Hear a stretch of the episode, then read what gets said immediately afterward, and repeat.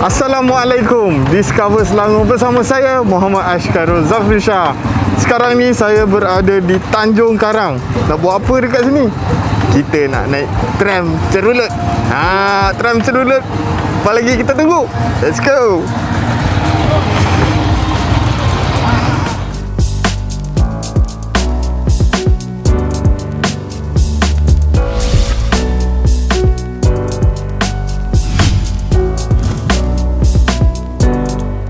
Tanjung Karang, sebuah destinasi pelancongan yang terkenal di Selangor.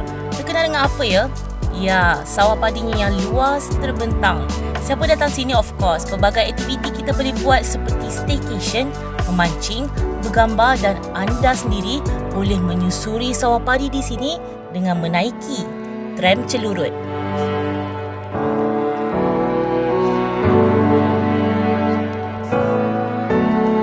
Oh, tram celurut.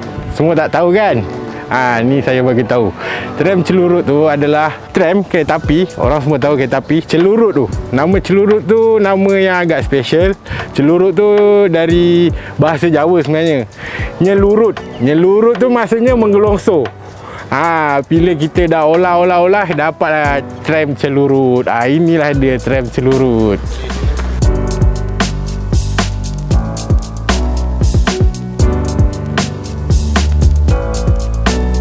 Uh, semua maklum uh, tahun lepas kita MCO selama 2 tahun. Dalam masa tu kita yang duduk dekat kampung ni tak tahu tak boleh keluar. Kita pun dapat idea kita cari besi buruk dekat belakang rumah. Uh, jumpalah tu. Uh, kalau dulu dipanggil kabota uh, kita buat inovasi. Lepas tu kita jadikan dia sebuah tram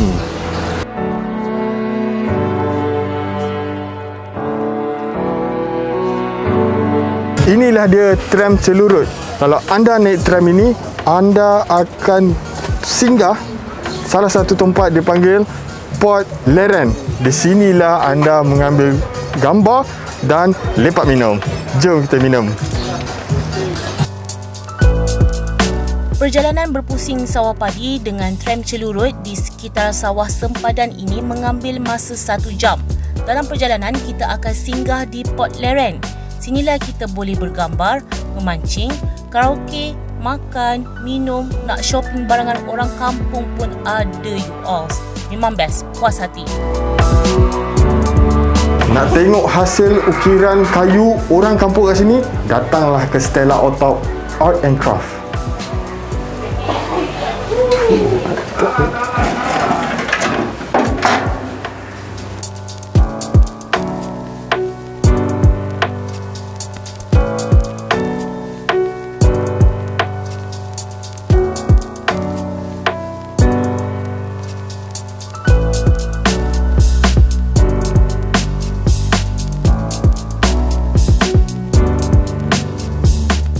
Rezeki kali ni dapat rasai menu nasi ambeng air tangan orang kampung.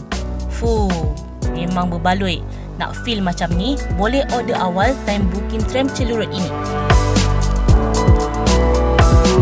Oh, untuk pengunjung kalau cerita rasanya setakat ni dari seluruh Malaysia dah naik.